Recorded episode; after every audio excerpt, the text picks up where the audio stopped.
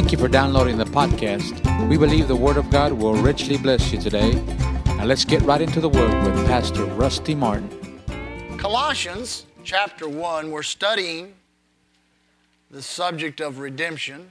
This is our third or fourth week, somewhere around there. This is our fourth week, you're right. This is our fourth week. I've always loved, this has always been my favorite subject to teach, especially when we start getting into the meat of it over in the letters that were wrote to the church. That is the gospel. Paul said the world will be judged by my gospel. Sounds kind of prideful, but I guarantee you he had a revelation that the other disciples didn't have. I find it amazing that even when we celebrate communion, which is an ordinance of the church, over in 1 Corinthians uh, 11, uh, Paul says, having received from the Lord. And, amazing that God didn't use, let's see, we've got, we've got Peter and John, well, they're two that wrote books uh, uh, in the New Testament, you know, 1 Peter and 2 Peter, and then 1st, 2nd, and 3rd John. But, but he did not allow anybody that was present to write revelation of the Last Supper or the Lord's Supper. He gave it to somebody that wasn't even there. Isn't that amazing? Well, I believe God does things like that on our, for our benefit so that, you know, the people making the claim of, you know, well, it only works for those that were there present at the time. Well, you know, we're 2,000 years and how many miles? You know, a long way from the place that it happened and a lot of years uh, away from when it happened, but it's still relevant to us. And God gave it to the right person at the right time so we could have faith that it still worked for us. Amen? Now, one of the things, and I've mentioned this every time that'll help us understand, especially as we study redemption, as as we study who we are, what we have, what we can do in Christ, many times our minds tend to drift because we kind of desire teaching that has to do with our current need. You know, Pastor, could you teach? I, I need teaching on healing or, or, or on the family or, or, or finances or, or, this situation. My mind. But here's the thing there's an all encompassing revelation, and that is our redemptive revelation, that which we have in Christ. That if you get a handle on that, all these other minor issues are gonna, they're gonna line up and you're gonna get them right. I always use the illustration of, of John F. Kennedy uh, not willing to settle for the current problems of the hour. And man, they had some problems in his day. They had civil unrest going on. There were civil rights that needed to be settled. There was a, a problem going on in Vietnam. But you know, he made a decision to initiate the space program, and there was a lot of criticism because people were saying, why are we going to spend hundreds of millions of dollars going to the moon when we got problems right here on Earth? Going to the moon changed the way you brush your teeth. So much technology came out of going to the moon that it changed our everyday life. And then the big problem, most of y'all don't remember, many of you do though, y'all don't remember the big problem of 1961, 62, 63 was a nuclear missile ended up in your backyard. Amen. I mean, I mean, I can remember being a little boy watching the Cuban Missile Crisis on TV and, and watching my parents and my grandparents how they responded to it and thinking, man, is this thing going to end tomorrow? I remember having the, uh, uh, the drills at school in which they would, you know, tell us it wasn't like the fire drills when we went out the building and no, we got under the desk. How many remember those? And you'd get under the desk and what good's that to do you when a nuclear bomb? I'd rather stand. I'd rather stand up and watch it happen. You know. I used to think that back then. What good's that to do to climb under the desk when they drop a nuclear bomb? You know, come on. But that's what they were doing. But you know, that president did not allow the current problem of the hour to stop him from pressing on to higher things. You, as a believer, must make a decision not to let your current problem stop you from pressing on to the weightier matters of the gospel. Because I guarantee in my own life, it was my revelation of redemption that helped me in every in my finances, in my faith toward God, in overcoming problems of my life that I had difficulties with. All of those areas, once I began to figure out who I was, what I had, what I could do in Christ, and the concept of faith, which applies it to everyday living, I guarantee you, all of those little minor things begin to drop off. That's why it's important we listen to and hear. Everybody say, hear. A lot of people listen, but then they stop hearing. Make sure that you hear it. Amen. Colossians chapter 1, let's begin there in verse 12. Verse 12 of Colossians chapter 1 says, Giving thanks unto the Father, which hath made us meet or able to be partakers of the inheritance of the saints in the light. Who hath, everybody say hath. Notice the past tense word there. Who hath delivered us from the power of darkness and hath translated us into the kingdom of his dear Son, in whom we have redemption through his blood, even the forgiveness of sins. Now, we'll come back there in just a moment. Now, we begin our study, we studied creation. We saw the creation of the, of the heavens was for the earth. The earth was for man. Man was for God. God put man in a beautiful garden, gave him a helpmeet for him. Then came this foreign entity, illegally got into a serpent challenged the creation of God. Remember what he did? He came into the woman, he usurped spiritual authority. He got her eyes off all the trees she could have, got her eyes off the one tree that she couldn't have, created what we call the sin of dissatisfaction on the inside of her. She responded to that. The, the man or the husband allowed it to happen, and man fell. Amen. Uh, the human family became Adam's family. Da da da da. Let me remember that. Boy, that's a good picture of it right there. A bunch of freaks and weirdos. And we looked at man's condition in Adam. Romans chapter 3. Man, that's a mess. No, not one. None that seeketh after God, whose feet are swift to shed blood. All the things that are wrong with humanity are the reason. One man, everybody say one man. One man caused the entire thing to fall and to become a mess. But thank God, God used one man to redeem us. His name is Jesus. Amen. So we saw that. We looked a little bit. And when God began to uh, uh, choose men, he began to look. He found a man in Noah. The Bible says Noah found grace. The ark, remember last week or a couple of weeks ago, lifted man up, lifted him above the judgment, the ark of God, all the types and shadows we saw in there. And then Abraham. Everybody say Abraham. A man willing to get into a blood covenant with God. Wow.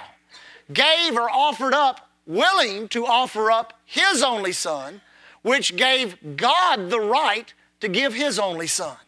See, God does everything just. God does everything according to the counsel of his own will. Somebody asked me one time in teaching on redemption, they said, Who sets these standards? Who, set the, who sets these terms? God himself does. God himself does. And because of that, we must understand God does everything justly. Now, our problem is, let me, let me just say this a little rabbit trail, we'll come back. Our problem is we look for things to be fair. But you don't want things fair. I say, you don't want things fair. Because if all things were fair, we'd all be in trouble right now. But what you want things is you want God to be just.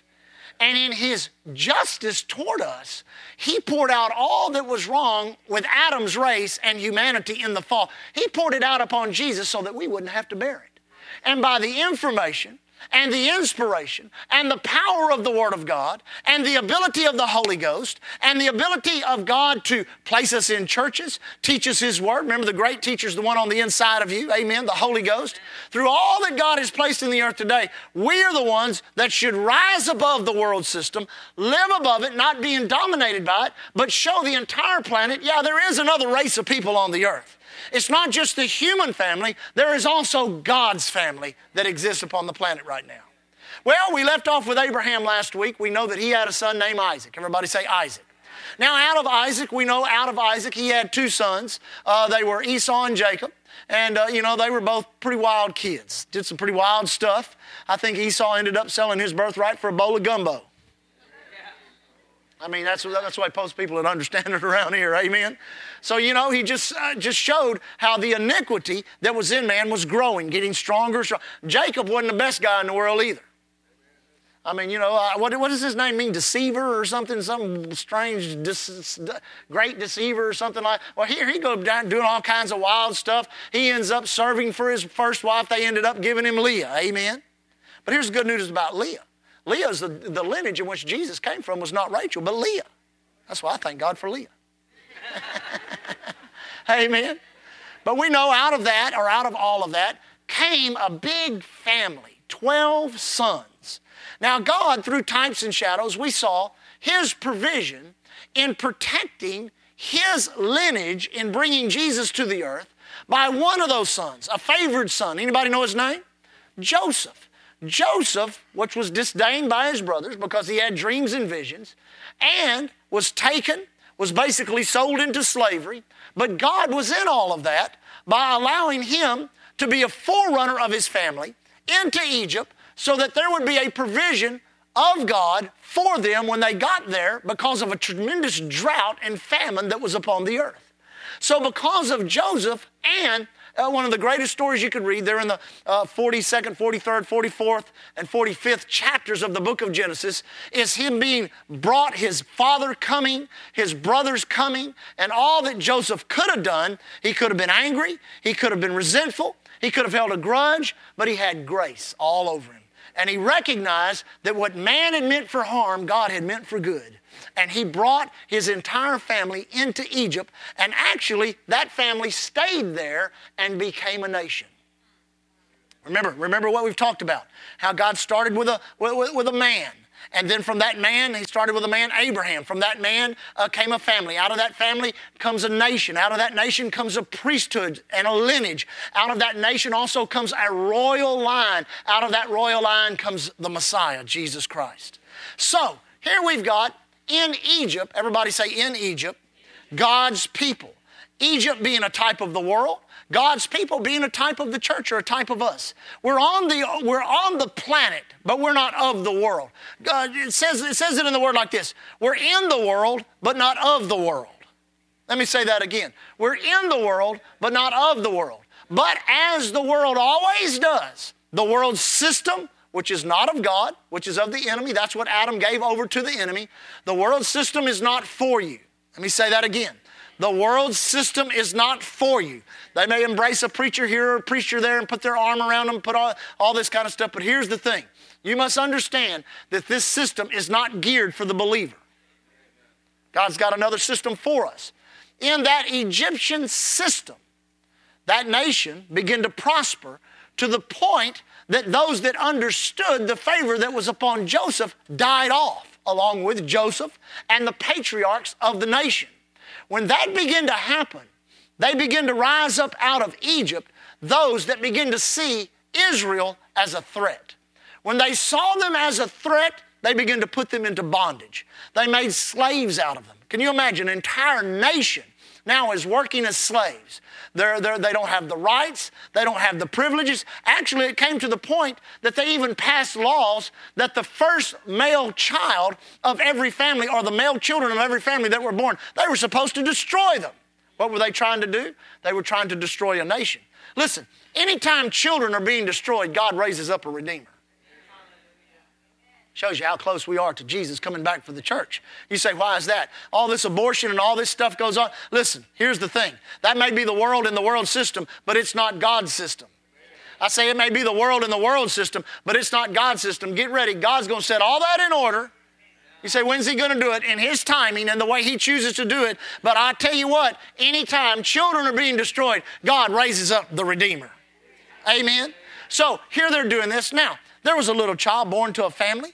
And they looked up in the Bible says he was a comely child. He was not like others. Something special about him. But they knew they had to do something. Now this is amazing. They knew they had to do something in order to protect him. So they put him in a basket and they put him in the river. And as he went up the river, the queen, or excuse me, one of the princesses or queen of, e- of Egypt there, got Moses, saw him as the child began to cry. She had compassion. Now notice this. She called for a maid out of Israel to come and take care of the child. Who do you think God sent? Moses' mother. So Moses' own mother got to raise him, and Egypt raised the one in which would become its own destruction, but the one that would deliver them out of bondage. So here you've got Moses growing up in the house of Pharaoh, in the house of Egypt. He's enjoying all the benefits of it. But obviously, he was being taught something other than the Egyptian way of life. He was being told that he was a Jew, that he was of Israel. He was probably taught his history, taught about Abraham. And by the time he was about 40 years old, he thought, man, I better do something about this. God's called me to do something. So he went and he actually, we can kind of put it uh, out to you like, tried to start his ministry. Saw two people fighting. Amen. an Egyptian uh, fighting and beating on a Israel. So he went and he killed the Egyptian. Now, let me just say this, because some of you may be aspiring to be a minister one day. You may have a call of God upon you, but let me just say this right up front murder is not the way to start a ministry. You pretty much figure you're finished if you, you know, say, How'd you start your ministry? Well, I killed somebody. Well, you know, it really don't work like that. So he runs off and he runs into the wilderness. But in the wilderness, he's being prepared. He had a father in law that was very wise, that was teaching him. Not only that, he had time for God to settle him and deal with him. And out in the wilderness, he had an experience with God a burning bush. Upon that uh, uh incident of that burning bush, uh, God spoke to him. One of the things he said, remove your shoe from off your foot, for the place where you're in is holy ground. That shoe removal, a very, very significant event. We saw it in both Moses and in Joshua. Shoe removal to the Jewish people even today. It's, anybody ever been to a Jewish wedding, seen at the end how they take their shoe off, they wrap that goblet, stomp on it, say mazel tov. You ever seen, maybe you've not been to a Jewish wedding, I've been to one. But anyway, they do that because to the feet, to the Jewish people, Feet are significant. Feet are a place of exchange. And what they were saying, in God saying to Moses, take off your shoe from off your foot for the place where you're standing is holy. He's saying, you ain't got what you need. There needs to be an exchange between me and you. If you're going to be Moses, the Redeemer, if you're going to be Moses, the one that's going to bring them out, if you're going to be the Moses, the one that's going to bring them into the place that I want them to go to, then you're going to have to be somebody different than you are right now. He did the same with Joshua. He told Joshua, Take off your shoes from off your feet, for the place wherein you're standing is holy. So he rose up, and we know the story about how God gave him Aaron, his son, uh, excuse me, Aaron, his, his uh, uh, uh, brother that went in with him, and they began to challenge the Pharaoh. And through 10 mighty plagues, God delivered the children of Israel, the nation of Israel. Every one of those plagues was a direct judgment against demonic gods that Egypt itself was serving. Now, let me just say this the judgment of God in this dispensation is held back. We live in what the prophet calls, Isaiah, the acceptable year of the Lord. Jesus proclaimed it. We live in a time in which the judgment of God is stayed off of us. We live in a time of grace. We live in a time of mercy. I know there are preachers that get up. I, will never forget when AIDS began to become a, an epidemic. And all the preachers that got up and began to say, oh, that's the judgment of God. That's the judgment of God against the homosexual. It's not the judgment of God, it is the wage of their own sin. The judgment of God is not here, but it's coming. I said, it's coming, and you don't want to be here. You say, how can I be not here? You serve the Lord. I said, You serve God. You serve God like you're gonna like He's coming. You serve Him like He's coming in the next 30 minutes. Amen. And if you will do that and serve God, I guarantee you the judgment that He put upon the body of Christ, this body of Christ will not have to go through that judgment. So God, God judged Egypt even to the point that their what? Firstborn child just like they did to who? Just like they did to Israel. Every seed reproduces after its own kind. And out came Israel, out of Egypt. Moses brought them out. Everybody say, Who hath delivered us from the power of darkness? Moses being a type of Jesus who has brought us out. Now listen, thank God for what Jesus has brought us out of. When you got born again, when you made Jesus your Lord and Savior, you were brought out of Egypt. You were brought out of the human family. You were brought out of the world and the world system. You have come out of it. But there are two parts to that scripture who hath delivered us from the power, from the authority of darkness, but he has also translated us into the kingdom of his dear son. Now, let me say this, and we'll look at Moses just a minute, and we'll look at Joshua a little bit. The problem with Israel, the Israel that came out of Egypt, I heard this said years ago by an old preacher. Old preacher's got a powerful book called Why Revival Tarries. Leonard Ravenhill, I was in one of his meetings. He said the problem with Egypt, uh, excuse me, the problem with, with Israel when they came out of Egypt is they did not have two crossings in them. They had one. They had the desire to come out, but they had no desire to go in. And over the years, I've noticed this in the church, and we need to be delivered of this church. A lot of people in the body of Christ only have one crossing in them. I mean, you can get up and talk about what God's brought you out. Oh, He brought me out of drugs. He brought me out of alcoholism. He brought me out of financial debt. He brought me out of hate. He brought me out of prison. Listen, we don't belittle that. We thank God for what He's brought us out of. But it's not what He has brought us out of that's going to put us over. It's what He's brought us into through Jesus. That's what's going to cause us to live in overwhelming victory in the earth today. I've told the story. I probably told it last week. I'll tell it again. When I first began ministering, almost 30 years ago now, I did a lot of full gospel business meetings, full gospel businessman meetings. A lot of people want to hear my quote testimony. See, I was raised at a time uh, from about 1961 to about 1972 or 73 in which there was a great move of God in this region, in this area. We went to mom and dad Goodwin's church. There was a powerful move of God there. Brother Kenneth Hagin used to come there all the time. Twice a year, he would come and hold services two weeks at a time, two services a day. I was in all those services. Then up at Evangelistic Temple, there was a great revival through a man named Brian Rudd. I mean, there were hundreds and thousands of people. There were so many people getting saved and delivered that the narcotics department of the Houston Police Department would come and provide boxes, and they would fill those boxes with drugs and drug paraphernalia from all of the hippies that were getting saved during that time. Then there was a little church up in Houston called, uh, what was it, Dad? Church of the Redeemer. And in the Church of the Redeemer, which was, I think, was an Episcopalian church, one morning during worship and praise, the Holy Ghost fell on that church and filled them all with the Spirit. Well, you'd either go to mom and dad Goodwin's church, or you'd go up to, to a, a, a, a evangelistic temple, or you'd go over to a, church of the Redeemer. Or then there was this other wild little Baptist guy running around named John Osteen. You may have heard of him. He was going around in all the high school auditoriums, and so there were all kinds of things. But then there was full gospel businessmen. They used to meet at the Shamrock Hotel up in Houston. Now, you'd always go up there and you'd hear all these testimonies somebody that had died and gone to hell, somebody that had died and gone to heaven, bank robbers, drug addicts, all this kind of stuff. So I began to think, well, I don't have a very good testimony. So I set out to get a testimony, which I should have never done. That was a stupid thing to do. Everybody say, don't do that. Say, no, no, no. So I went out and began to work on my testimony. So I had, well, needless to say, when it come time for me to go into ministry, I had to go out and quote, tell my t- quote testimony. And so I went all over this area, all over Texas, actually all over this southern part of the United States. And I'd get up and saw what, you know, raised under the move of God, raised under the power of God, been around the Goodwins, been around Brother Hagin, been around Brother, all this kind of stuff, talk about that. But then I got away from God, got into sin, got into drugs. But God brought, and I tell that testimony, I hated it. I just, just wore me out. I just hated that testimony. I hated telling it. And I'll never forget down in the valley, Brother Oscar Hamilton, he was a dermatologist. He was the president of Full Gospel Businessmen in Harlingen, Texas.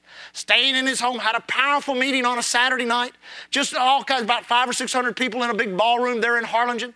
And coming back to his house afterwards and falling across the bed and saying, God, I can't do this no more.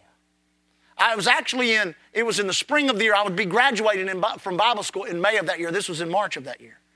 And I told the Lord, I said, I want to preach. I want to preach on faith. I want to preach on who you are in Christ. And all anybody wants to hear is this stupid testimony. Remember, I'd always tell about they use the scripture in Revelation. You overcome them by the blood of the Lamb and the word of your testimony. And so I remember falling across that bed. My Bible was open, and the Lord spoke to me. And I'll never forget what He said. He said, Russell, you're an overcomer by the blood of the Lamb and the word of your testimony. And I said, Lord, that's my problem. Let me teach on the blood of the Lamb. It's that word of my testimony I got a problem with. He spoke it again so tenderly. But you're an overcomer by the blood of the Lamb and the word of your testimony. And I said, Lord, that's my problem. I'd love to just teach on the blood of the Lamb. It's the word of my testimony I got a problem with. I don't want people to know. I don't want to glorify all of that garbage. And then he said, Your problem is, it's not the word of the testimony of what you've come out of that puts you over. It's the word of the testimony that I've brought you into. And when he said that, a light went off in my spirit. And I got me a notebook and I wrote me a brand new testimony. And I've been giving that testimony ever since.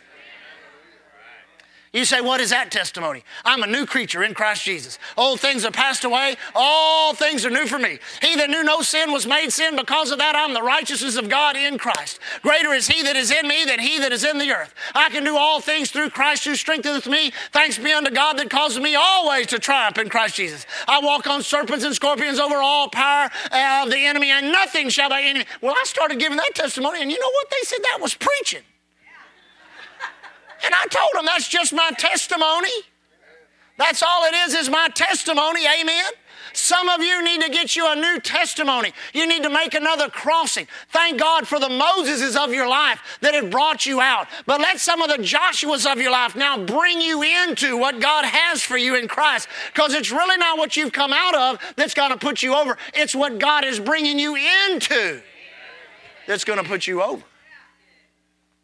So here's Moses. Through a mistake in his own life, God told him, You can't bring them in. Now it's amazing, God told them, I've given you a land that flows with milk and honey. Now listen, when God tells you something, I've given you this, I've given you that, I've given you this, I've given you that, that means He's empowering you to possess it. Let me say that again. I've given you this, I've given you that. We're looking at this land, we're looking at building a beautiful building over there, seat a thousand. I think our last plan that we got back said 1,090 people that it'll seat. Listen, God says He's given it to us. But we have to go and possess it. And an entire generation, God had given them a miracle lifestyle under Moses. They lived in the wilderness, air conditioning in the daytime, cloud by day, fire by night, heating at night, manna in the morning, you know, instantaneous Jack in the Box or Starbucks, whatever you want to call it, delivered every morning. But it's not the will of God that any person live by the miracles of God. It is the will of God that you go in and possess what God says belongs to you in Jesus' name. So Moses died. Not only did he die, an entire generation died. I asked somebody said one time, what did they learn in the desert? They learned how to die. That's about it. Their own sin. The Bible says in Hebrews, they would not enter into his rest. They would not take God at his word. It's amazing to me. The only thing I can surmise is because of their still being spiritually dead people. They could not grasp the reality of having faith in God. It was not that it was impossible for them to do it because some did. A man named Joshua did, a man named Caleb did. They took God at His word. And those two men were the only two out of that generation that entered into the promised land or entered into the place in which God had for them. Now, our scripture in Colossians, who hath delivered us from the power of darkness. One crossing. Thank God you've come out. You've been born again. You've come out of drug addiction. You've come out of alcoholism. Maybe it wasn't that bad. Maybe you just come out of religion. A lot of people, the greatest deliverance of their life is when they came out of dead religion. Come out of religion. Come out of tradition. Come out of prejudice and hate. Come out of all kinds of things. Thank God for what you've come out of. But now it's time to rise up and go in, and just as a different generation did through Joshua, who was a different type of Jesus. See, we have Moses as a type, Joshua as a type. Moses brought him out, Joshua brought him in. Jesus brought us out, Jesus brings us in. Let me try that again. Jesus brings us out, Jesus brings us in. But there's so much more to possessing the Bible says He's given us all things that pertain unto life and godliness. That through what? The precious promises of God, we become partakers of the divine nature. Listen, I like to say it like this When man sinned in the garden, he lost his Eden. When Jesus redeemed us, He gave us our garden back, but He put it on the inside. Now, our life of faith is doing what? Bringing that which is on the inside to the outside for us to benefit from and enjoy and to share with the entire world. He has brought us out of what? The dominion and the authority of darkness. That's why I say, listen, don't let the devil beat your brains out. Don't let the devil try to destroy your life. Get rid of any darkness in your life. Oh, that was not a good amen. Let me try that again. Get rid of any darkness in your life. You've been delivered from its authority, from its power. Listen, oh man, I don't know if we should start meddling now. Maybe we should. If it's in your music, get it out. Oh, come on, Pastor. Can't, I, I, I, like my old 70s, my oldies but goodies. Listen, man, that's what cost most of us half of our lives. Pastor, I wouldn't listen to that stuff of the devil. I'd just give me Conway Twitty and, and uh, Willie Nelson. Yeah, right. What's, this, what's the old story? What do you do when you play country music backwards? Anybody know? You get your dog back, you get your car back, you get your. Get darkness out of your life. Get it off the internet. Ooh, that was weak. A lot of people, listen, they fall because with one button, they can access darkness. Don't be accessing darkness with the internet. Get it off your satellite, off your TV. Not everything that comes across the radio waves and the television waves is good. Get darkness out of your life. You've got to make a decision. I'm not going to live under the sway of darkness. Listen, there is so much good with the light that you will not give up anything that pertains to darkness that will be a loss to you if you will embrace the light of God and everything He has provided for you. I, I, this is another story I tell all the time because it has such an impact on me. At the pre, I was at a preacher's meeting. All these preachers up at the front crying and just weeping, and I'm the only one that didn't answer the altar call. And the guy holding the meeting walked back to me and said, Rusty, you don't understand. All of these preachers, now this has been almost 30 years ago, all these preachers are down there and they're, and they're really, they're getting the grief out, the grief and the heartache of what they've had to give up to be in the ministry. I thought, my God, you ought to see what I was giving up not to be in the ministry. I was giving up my mental soundness. I was giving up my health. I was giving up my money. I was giving up my relationships. The devil was eating it up, eating it up, eating it up. And I got saved and I made a decision right there. It's not a price to be paid, it is a privilege to serve the God that brought me out of, but has also brought me into. I've not paid a price for ministry, it's a privilege to be in the ministry. I didn't run with that crowd very long come out of the darkness. Who hath delivered us, notice past tense means already, who hath delivered us from the power, but he's also what? Translated us into the kingdom of his dear son. Now, if I deliver you, I've got to come to where you are. If you call me up and say, Pastor, I've got a flat, I'm up on top of the causeway, would you come deliver me? And I say, Well, brother, I'll pray for you. That's not going to do you much good. I've got to get in my truck. I've got to go get the jack. I've got to go get the air uh, thing for the tire. Or I just call Roy. That's what I do. Just call Roy. but if you're going to get delivered from the flat tire, somebody's going to have to do what? Come to where you are. Jesus came to where we were. Jesus came to the earth. Jesus came that he might what? Now, to deliver somebody, you go to where they are. To translate somebody, you bring them to where you are. Now, see, this is where we struggle. This is where we kind of leave the, the, the, the, teaching and the revelation of redemption and begin to think about my problem. Well, you know, that's all well and good, but, but, you know, I've really got a sore foot. And if you'd just call me out, I'd be healed. Well, you know, here's the deal. You may have a sore foot next month and the month after that. But the good news is, if you can find out who you are in Christ, you can do something about that sore foot. You don't need me to do it. Where has He translated us? This is part of our study the next couple of weeks. We're now risen with Him and seated in heavenly places. You have the same position with God that Jesus Himself holds.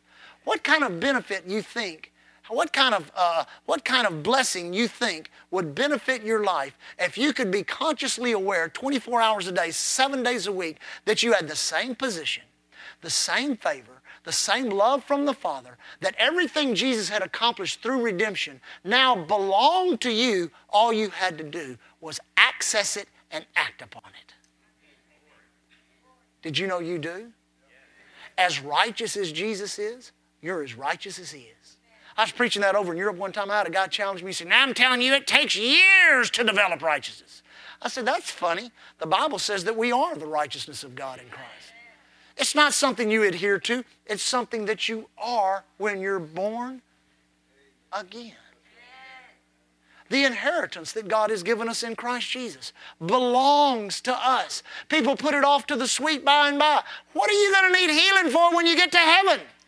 What are you going to need prosperity in a city whose streets are paved with gold? What are you going to need deliverance from in an area in which there is no addiction, there is no affliction, there is no depression, there is nothing like that? No, even, let me just say this why do you need eternal life in a place where there is no death?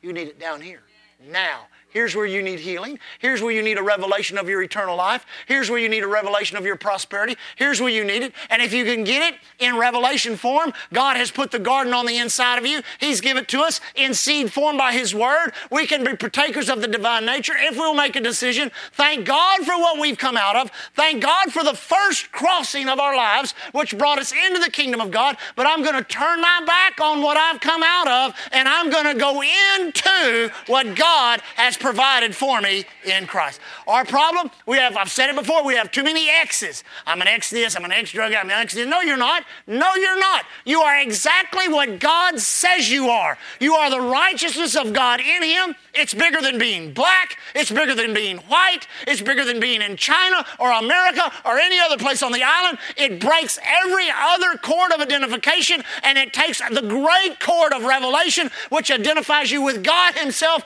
as His child, as a royal priesthood, and as a peculiar nation. And when you begin to see who you be, it will change what you do. I know that's not good English, but I'm going to say it again. When you begin to see who you be, it will change what you do.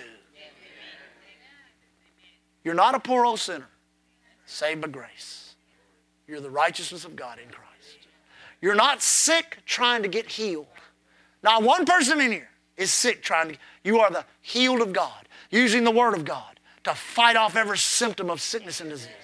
You're not poor trying to get rich, you're the rich of God, using tithing and offering and all the blessings of prosperity to appropriate every dime you need to live right down here on this planet. Say, well, Pastor, it's just on how you see things. Exactly. Exactly.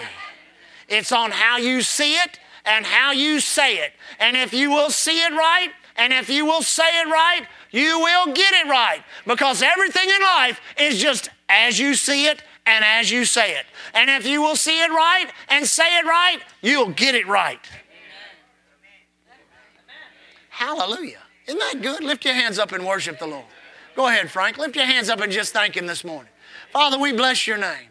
Thank you that we've got two crossings in us. It's not just what we've come out of, it's what we're going into that's so glorious. It's all the redemptive realities and truths of the Word of God.